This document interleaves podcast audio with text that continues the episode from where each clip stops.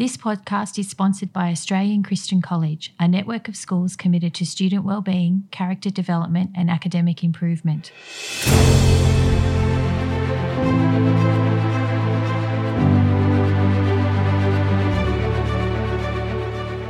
Welcome to the Inspiration Project, where well known Christians share their stories to inspire young people in their faith and life. Here's your host, Brendan Corr.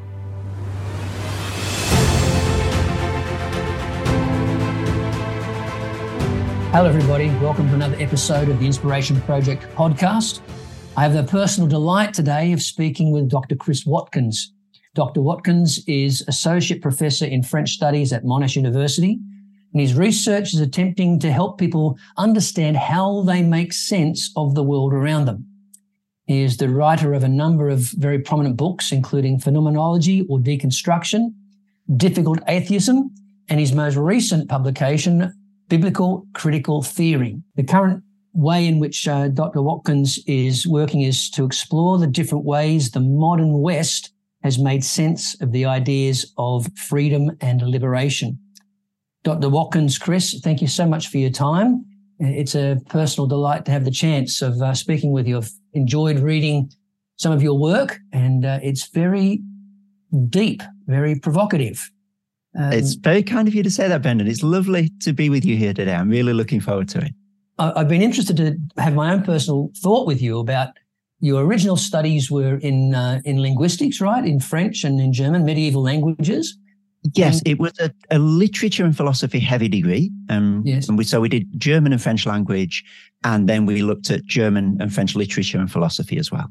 So that's the pathway that's led you to the, the work that I know you best from, biblical critical theory, which is it is a, a, a comprehensive evaluation of the the narratives informing current culture. Is that a fair way to describe your work?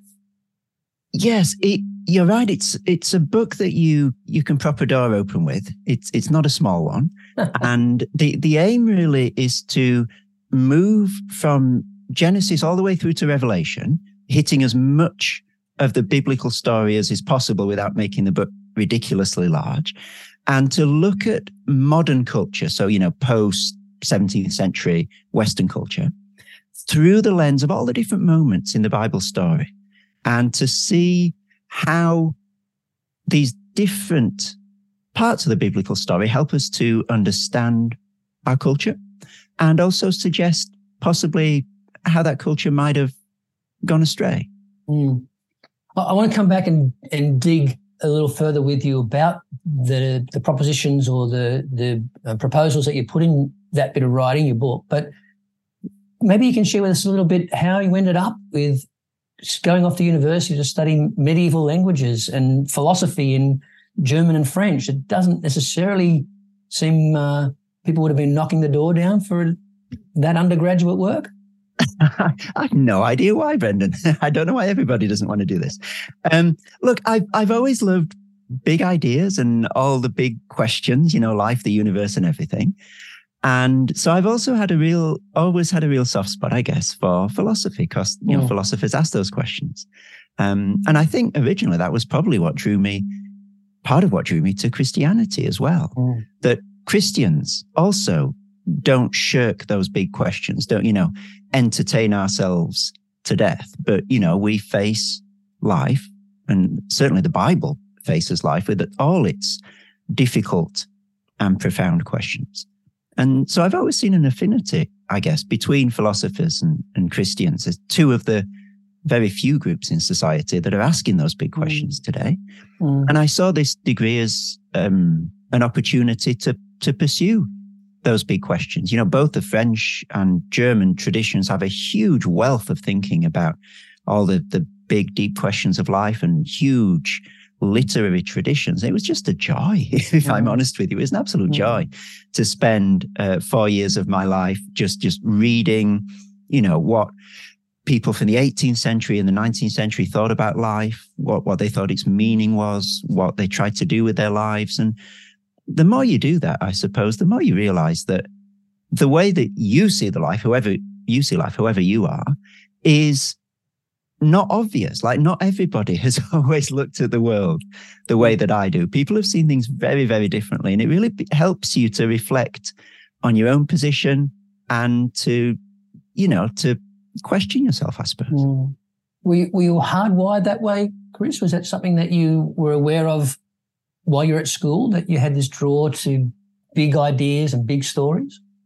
Um, I, I don't think I put it as strongly as being hardwired. You know, life is complicated, isn't it? And where how we get to where we end up, I think, is is always much more complex than simply, you know, I always wanted to do this and I ended up doing it. But I, I have always been drawn to to big questions.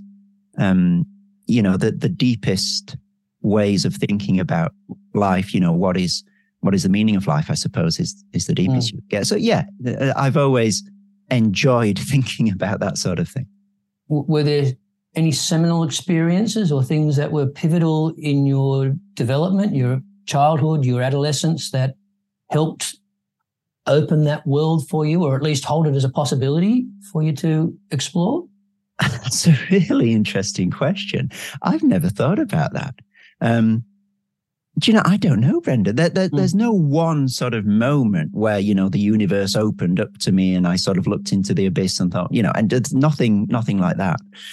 Um, no, I think I, I, I, may have to disappoint you by saying I've just always been interested in it, but there's mm. no sort of one trigger moment that that suddenly sent everything off. Not a disappointment in any, in any stretch of imagination, but it's it's a, a reflection or an interesting reflection as to how you're making decisions about what electives to take at high school. You're making decisions about where to next and the options that lie before you. Partly, I guess, because you you were growing up in a in an environment in a culture where it was possible for you to entertain those those uh, nourishing, those intellectually nourishing, stimulating uh, options. Absolutely, yeah. No, I I was fortunate to be able to choose what I did. So in England, where I did my um, my education, you choose three subjects to focus on uh, for A level when you're 16. And um, I could have chosen sciences. I loved science. Mm. Um, I was fascinated by the physical world. Um, but you, you sort of had to focus one way or another. And so I did French, German, and English literature. Um, yeah, as I say, I could have gone a different way. And I think I'd have really enjoyed going a different way. I love mm. physics and maths and, and chemistry. Um, but I, I chose languages and, mm. you know, I'm, I'm glad that by God's grace, um, I've been able to serve and help people by going that way. Were there any particular obstacles that you needed to meet, face, challenge, or was there warm encouragement from the people around you to stretch your wings, plot your course? I, I've been really fortunate, Brendan, I think, in that I haven't faced any huge challenges. My my parents were incredibly supportive all the way through school and university. Um, I was able to go through university without needing to work to earn money, which I recognize is is a huge privilege and, and something that most people are just physically not able to do. So I consider myself um, to to have been very fortunate uh, in the way that I've been able to to pursue the degree that I did without having to fight against anyone uh, or anything. You, you mentioned already that faith is a part of your the way you see the world, the way you understand the the basics of reality. Has that always been the case? Were you surrounded by faith as a as a child? Did you get confronted with the the claims of truth of Christianity? Um, safe to say no. Mm. I had a bit of an inoculation against faith as a child. So I, I grew up as um, a happy atheist, you know, no mm. God shaped hole, no existential sort of angst, no desire for transcendence, nothing of that. I just, just really happy, to be honest, uh, with the life that I had. Didn't have a space for God, didn't really feel the need for God. Um, I did go to Sunday school once when I was a child. Um, and it was one of the most traumatic experiences of my life. I was quite a, a shy child. And I was just thrown into this room with all these people who knew what they were doing. And we were coloring in pictures of something I didn't understand. And we were told a story I didn't understand. And oh, I hated it. It was, it was so stressful. Um, and then next week, I, I, wouldn't even go back into the room. I got my mum to take back the library book that I borrowed. So that was my experience of church as a child. And then I came back to God I was about 15. So I, we went with school on a trip to the battlefield to the First World War. And it's very hard to visit those battlefields, you know, with rows and rows and rows of little white crosses as far as the eye can see, without thinking about death and mm. where all those people are now and whether their sacrifice had any meaning and whether indeed mm. you can use words like sacrifice or whether it's just, you know, nature taking its course. Is, is, mm. is there any, anything beyond stuff happening, you know, in something like a world war? And so I got thinking and a friend who was on the trip invited me to come to church with her. And um, I went mainly because she was a friend and, you know, you, are young and you try different things out. So there wasn't any particular attraction to, to Christianity at that point, but I went along. And I think about a year later, it may have been two years, I don't remember. I got to the point where I couldn't walk away from Christianity, but I didn't believe it yet. Mm. Um, I think the reason I couldn't walk away was that I saw the way that the Christians loved each other. Mm. I don't think I'd have used that word at the time, the way they related mm. to each other in the church, which was just extraordinary. I'd never seen anything like it outside of family setting. Like mm. they really loved each other. And yet they had a lot of them very little in common with each other. There was just a, a, an intoxicating quality of relationship about them. And then again, the the Jesus that they kept talking about from the Bible was just perplexing. Mm. Um, you know, in the sense that he would say some very profoundly wise and sensible things. And then, you know, on the next page, he'd suddenly claim to be God. Mm. Um, and, you know, there, there are wise people. Preposterous. Mm. Yeah. And there are people who claim to be God. they're, they're not the same people. The people who claim to be God, you know, are in institutions and the people who are wise are wise enough to know not to claim to be God. And so I didn't, I couldn't put him in a box. I, I didn't, I couldn't mm. work him out. Um, and then a little while later, I think, uh, I realized on the first Christian summer camp that I went on that that I was a Christian. I, mm. I heard the mm-hmm. Bible taught, and I thought, yeah, this is this is the way things are, mm. and it is a very exciting way for things to be, and I'm very excited by it. So I don't know the moment that I became a Christian, but I know the the first time that I realized that I certainly was. I think that's a, a really lovely dual account of your encounter with with truth in its its its uh, reality form, but also the promise of Christ by you'll know they are Christians by my love. You know, by that experiential component that was part of your your being found by God or coming to God is lovely. You, you made a an interesting statement a little bit earlier in our conversation that it was the intellectual rigor or the veracity, the truthfulness of of claims and, and Christianity's engagement with those big questions, that was part of part of you being drawn to and then finally convinced by that. That would not necessarily be a Christianity that a lot of people would identify. One of the critiques of Christianity has been that it is about blind faith, that it's been about simple notions that don't stand up intellectually. Where, where do you what answer do you find for those people that have that objection? Um, look, I'm sure that there are flavors of Christianity where that's the case. I, am just, again, I, I, I, suppose the word is fortunate, never to have been sort of brought up in that sort of Christianity. So the, the first Christianity I had contact with um, when I was still, you know, asking questions and not sure where I stood was a Christianity that was asking questions at a much deeper level than anything else that I'd ever encountered mm. in life and much deeper than, than my, my friends. Um, and that was sort of opening the Bible and reading it very carefully and taking it seriously and trying to, to work through how the Bible could be brought to bear on those questions. So mm. there was, there was always, I suppose, a high bar from that point of view. And then mm. when I went up to university, the, the church that I went to um, you know, being influenced by by figures like John Stott and C.S. Lewis, who thought extremely profoundly about the modern world from a position of of trying to take the Bible seriously and, and bring it to bear on the world. And so that's always the the Christian air I'd breathed, I suppose. Mm. Um, and I, I'm aware, you know, because people have asked the question that you just asked to me before, that there are types of Christianity that try to shut down thinking. Um, but it seems to me that that's neither uh, very helpful. No, it's really what the Bible does. You know, you don't mm. see Jesus or Paul telling people to stop thinking. You know, Jesus tells provocative parables precisely with the purpose of making people think mm. and making people slightly unsure of where they stand so that they ask deeper questions.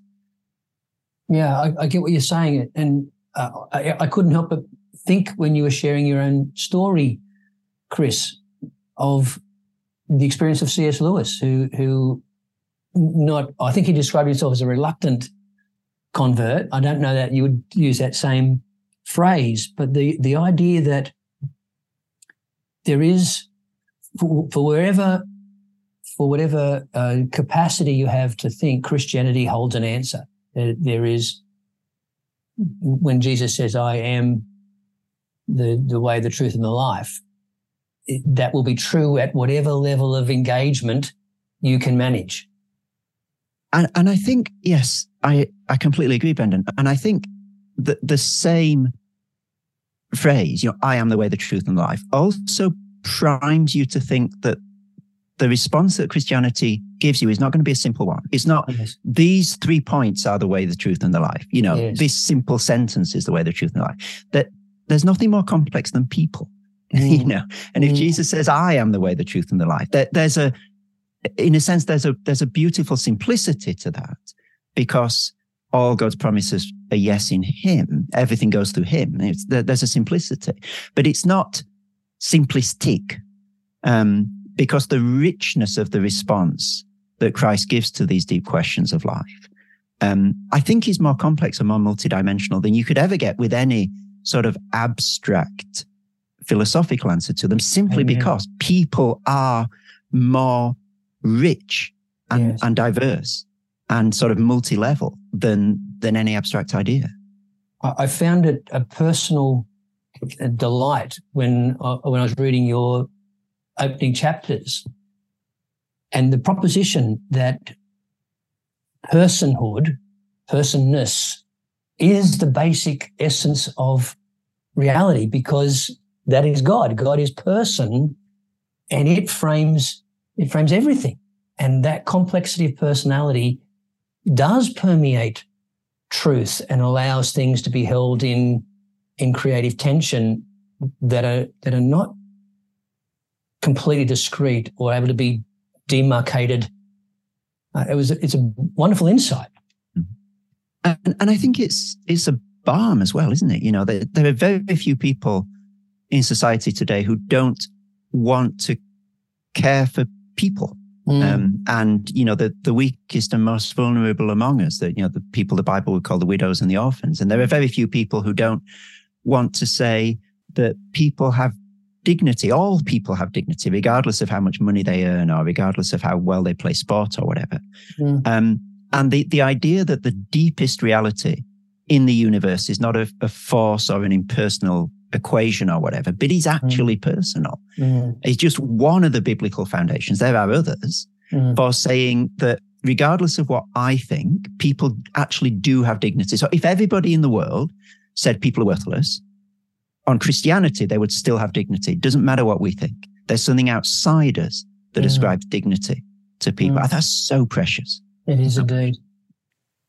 I'm also struck, Chris, as you relay your own experience of the the imminence of grace, the fact that you were led. I mean, you had this experience of going and seeing those fields of white crosses and being confronted with the futility of life and the the scale of of loss and the questions about meaning. There were, there would be other people, other hearts, other minds that would see that and would be confronted with the anguish of it and the futility and the nihilistic, be persuaded that way. You you were led the other way. You were led to find something bigger than that. It's interesting, isn't it? I wonder I wonder if those two reactions are quite as opposite as we might think, though.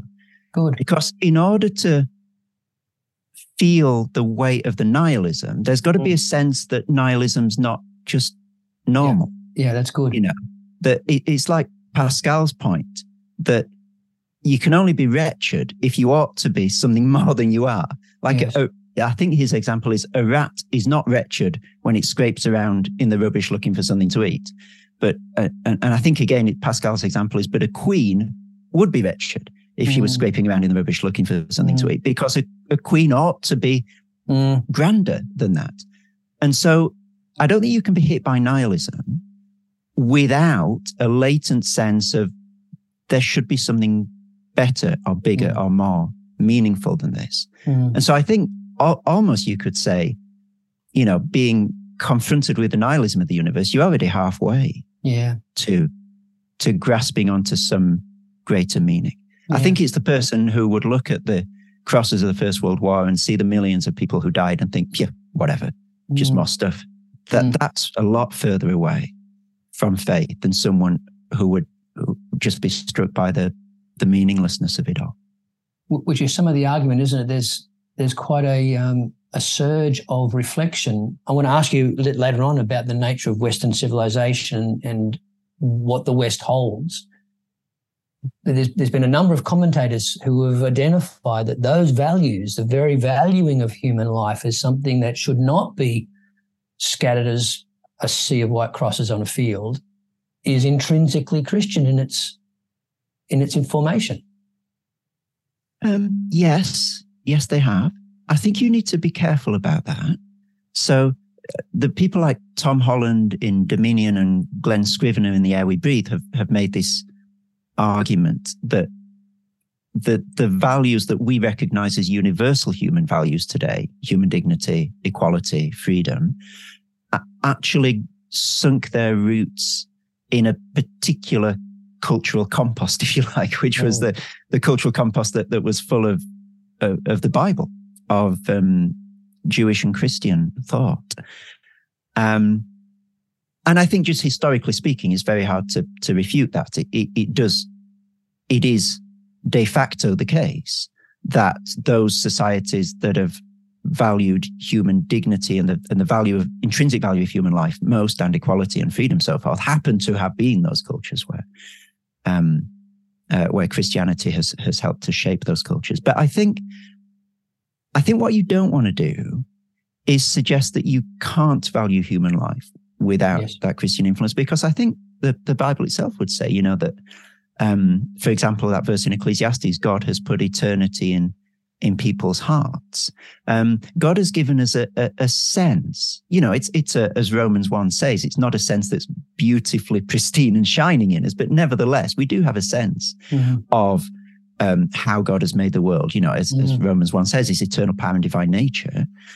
And so you wouldn't want to suggest that there's no inkling as to the, the value of human life without a specific explicit teaching of Christianity. And so I think you, what I'm saying is don't push that argument too far. Yeah, I, I hear what you're saying there. That's that's very good. Setting up a straw man to to, to critique a, a non-Christian perspective or to defend the Bible yeah. and its place. Yeah and neither would you want to diminish the the individual moment of personal revelation that comes and say, "Oh, my response to that was simply cultural in its formation," and not to recognize that the Spirit of God in grace was able to do something specific, individual.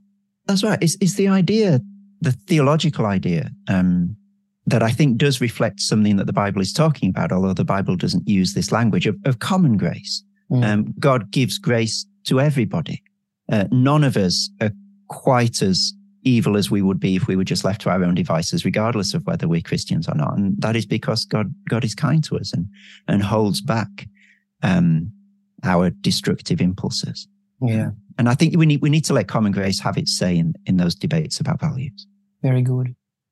Before I do dig in specifically to some of the, the things in your book, I, do you carry a sense, Chris, of this is your vocation, that God has shaped you and crafted you and given capacities to wrestle with big ideas and express them with power and persuasion and that's his his commission for you Um, I I don't think I'd use that language. So I I enjoy it. It it seems that when I do it, people get helped and served, and so that's fantastic.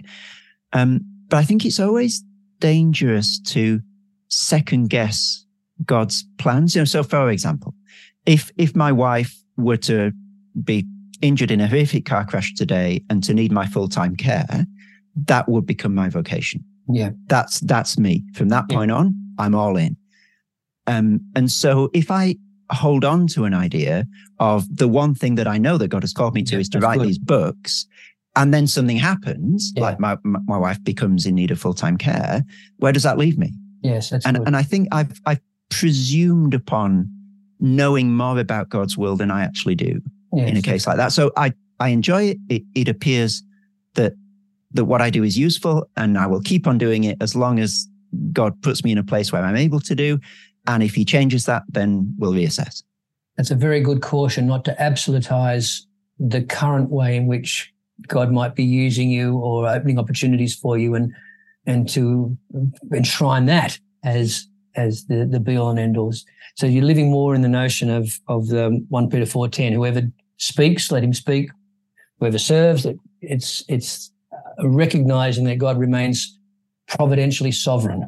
That's right. God God sees the end from the beginning, uh, and I don't. Mm. So it's it's His job to mm. to work out what what my vocation is at any point, and and I'll try my best to to discern it and follow along. Be faithful. That's great. Well, I, I wanted to start by a particular engagement about uh, biblical critical, critical theory treaty by asking the question about um, most people would know or be familiar with critical theory in something that maybe wasn't obviously aligned to Christian thinking. Critical race theory is the flavor of the day or part of common parlance right now. And it's not necessarily seen in a positive light. So maybe you can help unpack what is critical theory and and how is it appropriately applied to something like the Bible? Yeah, sure.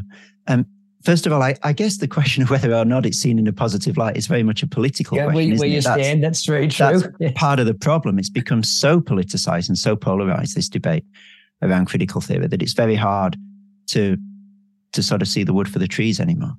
Um, look, my my argument in the book um, is really that both historically and logically, Christian faith provides the, the best basis for doing what we call critical theory. Um, and let me just walk through why I think that's the case, because that might sound strange, like to, to people who've only come across critical theory as this sort of thing on the news that pops up and people either love or hate. And then um, uh, it sounds quite provocative to say that that is fundamentally Christian. So let I, I owe your listeners an explanation of mm. that.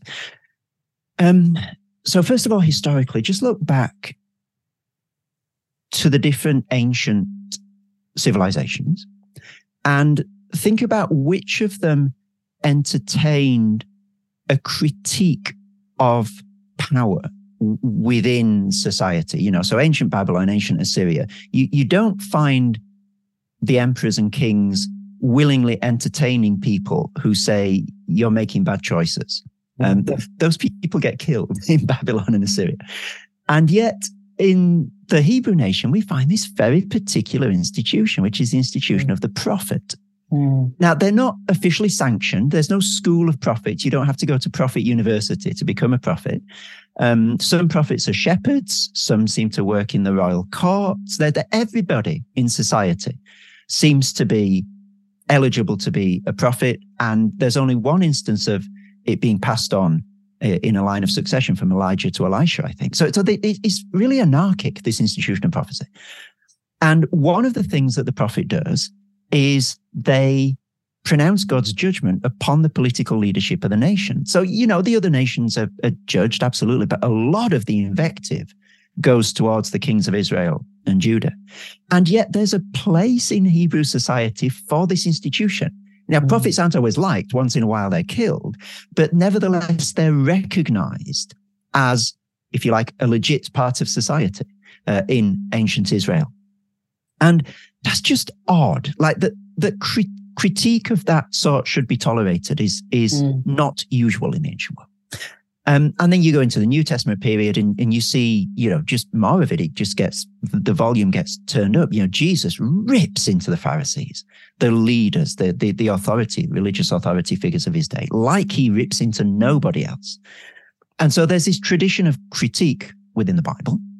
Um, and then you get into the early centuries of the Christian tradition and you see it carrying on. So I'm thinking particularly of Augustine's amazing book, The City of God. Um, uh, Charles Mathewes is an Augustine scholar. Uh, I think he's based at the University of Virginia, very respected um, sort of world authority on Augustine. And one thing that he said in one of his books really struck me. He said that the city of God is the first example that he's aware of in the Western tradition of taking a whole culture, which which Augustine does with Rome, not just a little bit of it, but the whole of a culture, and subjecting it to a systematic critique from a position outside of it, which, which of course for Augustine is, is a, a biblical standpoint. Um, and to the extent that that is true, the city of God is the origin of the enterprise of systematic cultural critique mm. in the West. Um, so, historically speaking, when we talk about critiquing society, we're drawing necessarily upon a, a, a heritage that is that is Christian. But I think there's also a stronger argument to make, which is that Christianity provides you with the sort of basis you need to make cultural critique meaningful in the sense that in order to say the way things are in society at the moment is not right, mm. things need changing. And everybody says that, don't they? No, nobody sort of goes on Twitter and Every says, generation. really good, actually, you know, just let's just carry on. Um, everybody thinks things are bad and need changing in one way or another. In order to do that, you've got to have somewhere to stand outside the status quo from which to judge the status quo. If if what there is is all there is, why is it not okay? Like it's just mm-hmm. everything. It, it's just it is what it is. Like how could you judge it on the basis of anything other than itself? Because there is mm-hmm. nothing. Else. And Christianity, of course, provides you with that place to stand because we know that the way things are now is neither the way that they were in, originally intended to be you know, Genesis 1 is not Genesis 3. Something catastrophic happened after the original um, creation uh, to, to stuff things up, basically. And we know that how things are now is not how they're going to be. Um, mm. That, you know, uh, Colossians 2, I think it is Ephesians 1, God will gather everything under Christ. Everything will be reconciled to him. And that right at the end of Revelation, of course, there's the, the final judgment where nobody will get away with anything that they thought they'd got away with during this life. And so that the Christian can say the way things are now is not how they should be. Mm. And that's mm. not just my feeling. It's not just that it makes me feel bad, not just that it sets off certain chemicals in my brain, uh, but objectively, regardless of what I feel, the way things are now is not as they should be. Mm. And that gives you a, a very powerful foundation for cultural critique because it's not just, I don't like this. And then someone else comes along and said, well, actually, I quite like it. And then where do you go from there? The only thing you can do there is who can shout loudest and put most money behind their position and eventually, you know, mm. produce most firepower in order to to silence the opposition. That's that's not yeah. a very healthy society. And so there, there's a sense that pops up in secular cultural theory once in a while that y- you do need this sort of place to stand. Um, and one of the clearest places that it pops up is towards the end of a book called um, Minima Moralia by the um, Frankfurt School critical theorist, a guy called uh, Theodor Adorno. And, and he, he's talking about the enterprise of cultural critique towards the end of that book. And he says, look, what we need is a standpoint of redemption. Now, he's mm. not a Christian. Like he, he holds no brief for Christianity whatsoever. And he's not using that argument, to be fair to him, to say we all need to become Christians. He, he, he has a way of thinking you can get that standpoint of redemption without becoming um, a theist or, or, or, a Christian. But nevertheless, the fact that that's the language he reaches for to say this is what we need to legitimate the enterprise of cultural critique, I just think is really interesting. It is, um, and it, it shows you that logically, if you don't have somewhere to stand, that's different to the status quo. When push comes to shove, all you can really do is say, I don't like this, yes. and hope that enough people agree with you. Yes.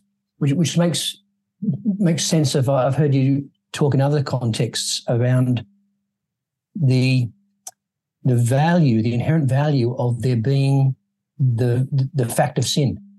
That mm. sin is not just evil manifest, it is a failing to achieve the ideal, the good. And that notion of we're not simply trying to eliminate the things that we don't like or that we don't approve of. There is there is a teleology, there's a purpose that with we're striving for. And every age, despite their best intentions, will fall short. Hmm. I think that's absolutely right. Look, if you don't have a a positive vision to offer, then you know just take your place alongside the, all the other armchair critics that are pointing mm. their finger at things in society. But mm. the the deliciousness of the Bible is that it, it doesn't just sit there and wag its finger. Uh, it does, you know, I suppose, iconically in in the Book of Revelation, paints this just this beautiful, this meltingly beautiful picture of the New Jerusalem. Mm. There's a different way that society can be done with God at its center um, and and just the, the picture of, of beauty and flourishing and joy and harmony that there is there, um, I, I think it is is as important in terms of cultural engagement as being able to say, you know, the way things are now is not the way that they should be. Because if that's mm. all you can say, then where do you go from there? Like, yeah. so what? What are we going to do about that? Yeah. We're just going to sort of fold our arms and, and curl our lip and sneer. Well, that's that's hardly going to get any, that's hardly going to help anyone. Yeah. So you, have got to have the positive vision. Which leads to the notion that um, you, you, describe or unpack in a way that uh, there's the phrase out narrate, that there is this meta narrative, this big story that is a, a better explanatory tool for what is than, than alternatives. And it, it isn't just a competitor to, it embraces all that that story tells and more. Is that sort of how you see Christianity and, and the proposals in the Bible? I think so. Um, I think certainly that's how Augustine sees things in the City of God. And it, it's, it, when you get to big views of the world that encompass everything, you, you can't just say, there's no objective place to stand to say this one's right and that one's wrong mm. because they all explain everything. Mm. So, so what are you going to do? Pardon me. And one way of trying to to grapple with that is to, to look at the stories they have for explaining each other. And so there are lots of secular stories yeah. out there that will try to explain Christianity better than Christians can explain it themselves, is the claim. You know, so psychoanalysis will say, yes, well, you think there's a God, but let me tell you what's really going on. Yes. Actually, you're projecting a father figure. You know, it, it's, it's more complex than that, but essentially, you know, it's you're you need some sort of transcendent idea of the Father, and so you've invented this idea called God. And you know that the the philosophy of Darwinism would would have its own explanation for Christianity, how it's um, evolutionarily advantageous, and so forth. And so they all try to explain Christianity as part of their own story. They they try to out narrate Christianity. Um, but of course, Christianity does that as well. It doesn't just sort of sit there in the corner waiting to be out narrated. Um, it explains why people would be desperate for there to be no God and would go to great lengths to invent stories that paint God out of the picture and so forth. And so you you look at uh, these stories alongside each other and look at how they explain each other, and and look at the, I guess the the explanatory power that they have in relation to to the way that that we see the world. Um, mm. And so a, a lot of these stories will either go hard on humans being basically nice and benevolent. And, you know, we just got to get education right and then people will be free to be themselves. And, and we, if, if only we can, you know, mix, mix the formula correctly in society, then everything will be wonderful. And other stories go really hard on, on human depravity and evil um, and say you're never going to get people to to be nice to each other. You've just got to scare them into submission, and it's it's uh, unless there's enough fear in society, you're going to get anarchy. Um, and, and there's a historical genealogy for each of those positions. Um, you can see how they sort of develop. But the, the wonderful thing about the Bible is that it, it goes, it's sort of more pessimistic than the deepest pessimist and also more wild, idly optimistic than, than the greatest idealist. You know, so people will say, uh, you know, the pessimists or the cynics will say, you know, people are fundamentally flawed. Um, and the Bible will come along and says, you've got no idea how bad we are. Mm-hmm. Um, you know, we are uh, unable to change our hearts. Our hearts deceive us. We are powerless before our own depravity. Um, and that, there aren't many people painting such a bleak picture, even among, you know, the the Hobbesians who say that there's a war of all against all unless we're, we're too scared to to do what we really want to do. Uh, and then the Bible comes along and, and, sort of has a look at these idealists who are saying, you know, just got to get education right, and then society is going to be wonderful. And and the Bible says, well, that's a very small vision. Let me let me show you a reality where we get new hearts, where there's no longer any mourning or crying or pain. Um, because the old order of things has, has passed away. Let me show you a perfect society that's not just pie in the sky, but is actually is actually on its way. And it, it makes the greatest secular idealism, you know, look like a, a, quick sketch on the back of a napkin. Um, and the, the amazing thing about the Bible is it, it does both of these and they're not in conflict with each other. It's not that you've got to have half cynicism or pessimism and half idealism. You know, that Genesis 1 and Genesis 3, both of them unload both barrels. Yeah. Christian view of the world. And so when people do terribly wicked things, you know, the Christian grieves and weeps, but she's not shocked. Yes. Like it, that doesn't challenge our view of the world. And when people do the most gloriously wonderful, self-sacrificial things that the Christian rejoices and is happy. But again, that doesn't rock our world because yes. that's right there in the Bible. And so the Christ, the Christian can play this whole keyboard of the human experience in a way that I think it's really hard for for secular philosophies to, to wrap their head around because they either go mainly on the people are fundamentally good line or mainly on the people are fundamentally stuffed up line. I think it was Chesterton that argued this line, wasn't it? That we, we need the full expression of of of um, pessimism, but the full expression on high volume and to its max, both of them operating at full blast. That's what Christianity holds. Yeah, and, and I think that's what we see on the news, isn't it? Mm. You know, people are pretty crummy a lot of the time, and people, you know, can torture babies. That mm. happens. Um, people can kill each other. And if our view of the world can't cope with that, then we've got a problem. And yet people can, you know, go into war zones to rescue people and lose their lives when these people, you know, they're, they're not their family. They're, they're not the same ethnic group. there's no, you know, people are capable of, of, of the most wonderful acts as well. And so it just, it resonates. It just fits with what we see around us, what we read in the paper, what we see mm. online. Chris, I wonder whether you've done reflecting. I, I, certainly have asked the question for people like yourselves that that are able to unpack apparently simultaneously a different view of culture and a different view of scripture. Which is which is the one that's informing the other? Are you bringing a theological view to your sociology or your philosophy, or a philosophical view to your theology, or is it not important to make that distinction? Um, I I think it's a really complex question, and I'm just trying to think it through in terms of Augustine in the City of God. Look, I there are different building blocks that I think you need to get in place to to have a, an adequate answer to that question. Let's let's let's just try and throw a, a few of them in the wall. I think first of all, none of us come to the Bible as a blank slate.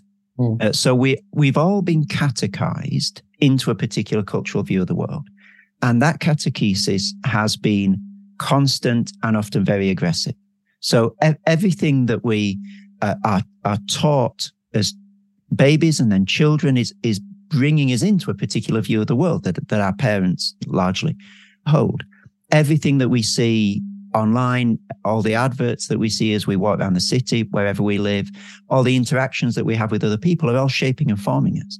And for those of us who live in Australia and, and similar countries, they're shaping us into a, a really quite particular and in many ways peculiar Western mm. view of the world and teaching us to value particular things that not all cultures have always valued and to shun and decry other things that not all cultures have shunned and decried. And so we, we all start from somewhere. None of us come to the Bible completely clean culturally. And so we're necessarily going to, to read some of our cultural assumptions into the way that we interpret the Bible. Now, the question is not, do we start from there? The question is, what do we do with that? Um, and I think that there are particular ways in relation to reading the Bible, that that needn't mean that you end up with some sort of wishy-washy relativism where you know you you the bible just means nothing in itself and everybody just brings their own ideas to it and nobody ever takes anything away from it um i think first of all that's not the way we read any other book like you wouldn't say that about shakespeare you, you you'd say that your your cultural lenses filter your view of Shakespeare to a certain extent. Um, but I don't think anyone would say the text itself means nothing at all, and it's only what you bring to it that you take away from it. So the the sort of entry level to this is just treat the Bible like you would treat any other text, and don't don't deny to the Bible the courtesy that you would give to any other text or to any other person speaking to you you know, as I'm speaking to you now, you're not saying, well, you know, your words could mean anything at all. Mm. That, that's, that's not very nice to me. And I'm not assuming the same of you either. And so, you know, just, just to extend the Bible that same courtesy. And I think what the Bible has going for it, though, um, in contradistinction to, to other books, is two things. First of all, that it is itself multicultural, if you like, mm, yeah. um, that it's written over a period of centuries in different languages within and two different cultures. So there's there's the culture of a, a, a nation being uh, slaves in Egypt, moving out of slaves to a self-governing setup uh, in the promised land, and then later on in exile in a very different cultural context, and then under Roman occupation in the New Testament. And so the Bible is not monocultural. Uh, and if if you believe that the problem is being locked into a particular cultural outlook, well, then the Bible doesn't have that problem almost uniquely mm-hmm. among books because it wasn't written within one generation in one cultural context. The the other factor I think that um, that gives us great hope reading the Bible that we're not just looking at a mirror and seeing our own ideas reflected back to us is is the the promise of God's Holy Spirit mm. uh, uh, to to help believers to interpret the scriptures. Now, this is not a get out of jail free card. It's not, well, I'm a believer, therefore everything I think about the Bible is necessarily going to be true because I've got the Holy Spirit. I don't think that's the way the New Testament conditions us to think about reading the Bible. But nevertheless, uh, the ministry of the Holy Spirit does uh, guide the first apostles into all truth. And, you know, they're able to set it down. Uh, and then when we read, we are, uh, if, if we read seeking to, to obey uh, Christ and seeking to follow him, we do have the Holy Spirit. Um, and so I think for those two main reasons, almost the Bible more than any other book gives us hope that we're not just in an echo chamber of our own ideas when we read it. So in, in a similar way, I'm conscious we spoke earlier about some of the, the writers that uh, Tom Holland and those sorts of folks who have identified the the biblical basis of Western society that needs to be recognized and preserved and and um, respected at least, if if not reestablished. Then there's writers like Carl Trueman in the Rise and Triumph of the Modern Self who have tracked those biblical principles to enable the development of a culture that has overturned Christianity, you know, introduced the postmodern era where do you where do, how do you understand those points of argument that Christianity and, and the biblical basis for culture was to be valued and the argument that it actually enabled the demise of Christendom? Um, I guess it goes back to the answer from a little while ago, which is that the Bible expects human beings both to be capable of, of great good and, and great evil. And, and it expects human beings not to be comfortable with the idea of there being a personal God who makes demands of us and makes promises that he wants us to trust. Um, and if that is the case, as the Bible suggests that it is, then it would be no surprise mm. if we take biblical truths and try and wriggle out of them or twist them against the Bible and try and draw out of them arguments that seem to um, defeat the faith. You, mm. you sort of, it would be odd if that didn't happen, if we are as the Bible says that we are. And so, mm. you know, the trajectory that, that Trueman charts in, in that book, and there are other possible ways of telling that story as well. It's sort of, well, yeah, that's the sort of people that we are, isn't it? Yeah. If, if the Bible is correct, that's sort of the way you'd expect it to play out. So, in a similar way as the, the physicists will say, what sort of universe would we expect if these principles were in play? That's the world we've ended up with. You're arguing the same thing with our with our humanity, with our relationships and our culture. But look, it seems to fit. Um, yeah, it, it it would be hard to think that we were the sort of people the Bible says we are, and then to sort of have some Christian ideas, and then everybody suddenly think, "Oh, this is so brilliant! Let's just hang on to these and never sort of move away from them." And mm. you know, each generation will say, "Yes, our fathers and grandfathers had it perfectly." Mm. Um, and you know, we don't want to change a thing. That's just not. It's not how we roll, is it? You know, mm. every generation wants to mark itself out from the generation of its parents, and, and there've been really interesting um, sort of literary studies of this. There, there's a, a, lovely book called The Anxiety of Influence, which is you know mm. basically every every generation wants to show that its previous yeah, generation its mark. Yeah. didn't have it right, and you know we we you got to listen to us. You know, nobody makes a reputation, do they, in literary studies or elsewhere, by saying status quo. Yeah, thing things are just fine. Let's let's just let's just keep them as they are.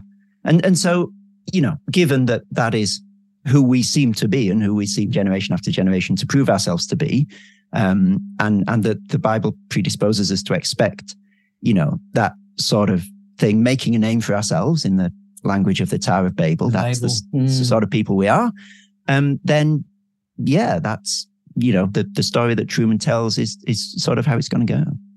So rather than some of those works that uh, are, um, are nostalgic about Christendom and the the power of Western civilization rooted in Judeo-Christian values and almost a harkening back to those those times, or at least that that way of viewing culture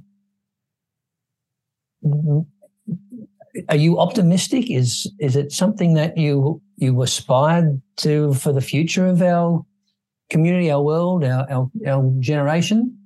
Um, let me just say a quick word about the nostalgia first. I think that that nostalgia reflex is more complex than we often give it credit for. So I don't think people actually want to go back. Mm. Um, we, we we selectively understand certain parts of the past through the lens of the present um, and project onto the past, I think, a, a, weight that that the actual past is not able to bear. And so I, I think there's a lot more to nostalgia than simply wanting to turn the clock back. Mm. Um, and it's it's a, a, bit of a simplistic idea um, that that that all all that we need to do is go back to a previous point. There, there was no golden age. Mm. And and I think again the, the Bible predisposes us to expect that this side of Genesis three, there's no you know high point that if we just get back to there, then it's all going to be great. That's not the shape of the biblical story.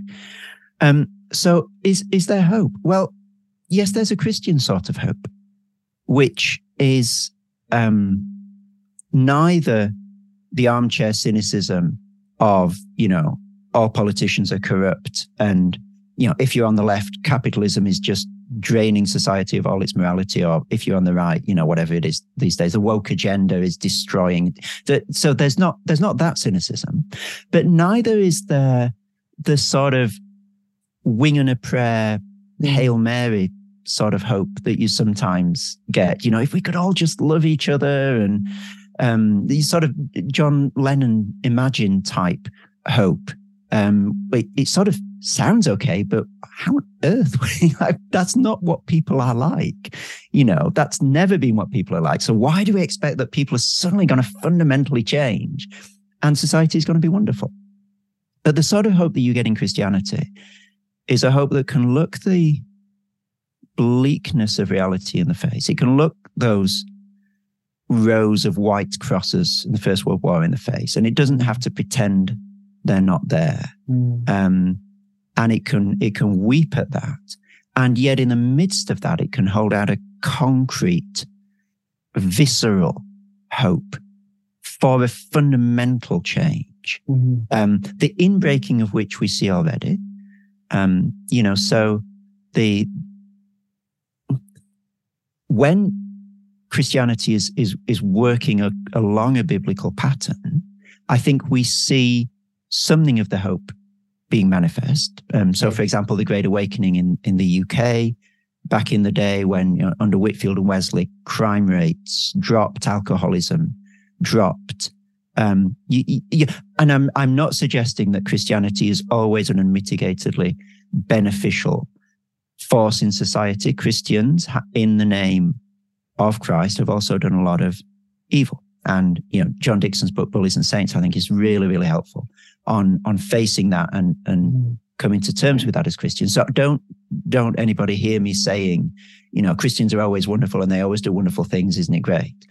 Um, nevertheless, there are, there is historical evidence to show that Christianity can benefit, does benefit uh, yes society. And, and that from a Christian point of view is just the first fruits. It's just the, the, the shadows, the incoming sort of, to, to switch metaphor from shadow, the, the little rays of light before the glorious sunrise. And yes. so, so there's, there's a, there's a hope that's a here and now hope. It's not just pie in the sky when you die. You know, Christianity done properly benefits society. Yes. Um, and we can look in the past at examples of that. Um, and, you know, if people love each other and build community and help each other and use their, their money and their, their time to, to, to support each other, that's good for society. Um, and yet that's not the opening. It's not just a, let's try and make things a tiny bit better type hope, yes. which the more you think about it and the more you dwell with that sort of hope is actually sort of a counsel of despair. Is that is that is that all we can do? Mm. Um, but it is it is a, a, a, an unstoppable juggernaut of hope also coming. Mm. Um, you know when we will get new hearts and mm. every tear will be wiped away uh, from uh, from our eyes and so forth. And and it's it's the combination I think of those two that that's the distinctive of the Christian hope. It's not just let's sit tight and wait for the apocalypse, um, but it's not let's just do a tiny bit now because that's all we're ever going to achieve either. Yeah, that, and that's a beautiful circle back to the experience you had as a as a teenager, where you encountered the profundities of of eternity, but you experienced a community that were committed to one another, and were making life in the here and now something quintessentially better in in their love with one another. Those two parts of Christianity that full of grace, full of truth, that we're called to live out, the full measure of the stature of Christ. Chris, Dr. Watkins, it's been an absolute joy to spend some time with you. Um, I thoroughly appreciate the way God has used you to to shine some of His light into the areas of the world in which we occupy uh, sociologically, and we'll continue to pray that He strengthens you for that. I, I look forward to hearing a bit more about emancipation and freedom for for freedom's sake. He made us free. It'd be great to hear some of your thoughts on that. But for today, thank you for your gracious presence. It's been an absolute joy, Ben, and Thank you so much for your, your wonderful questions.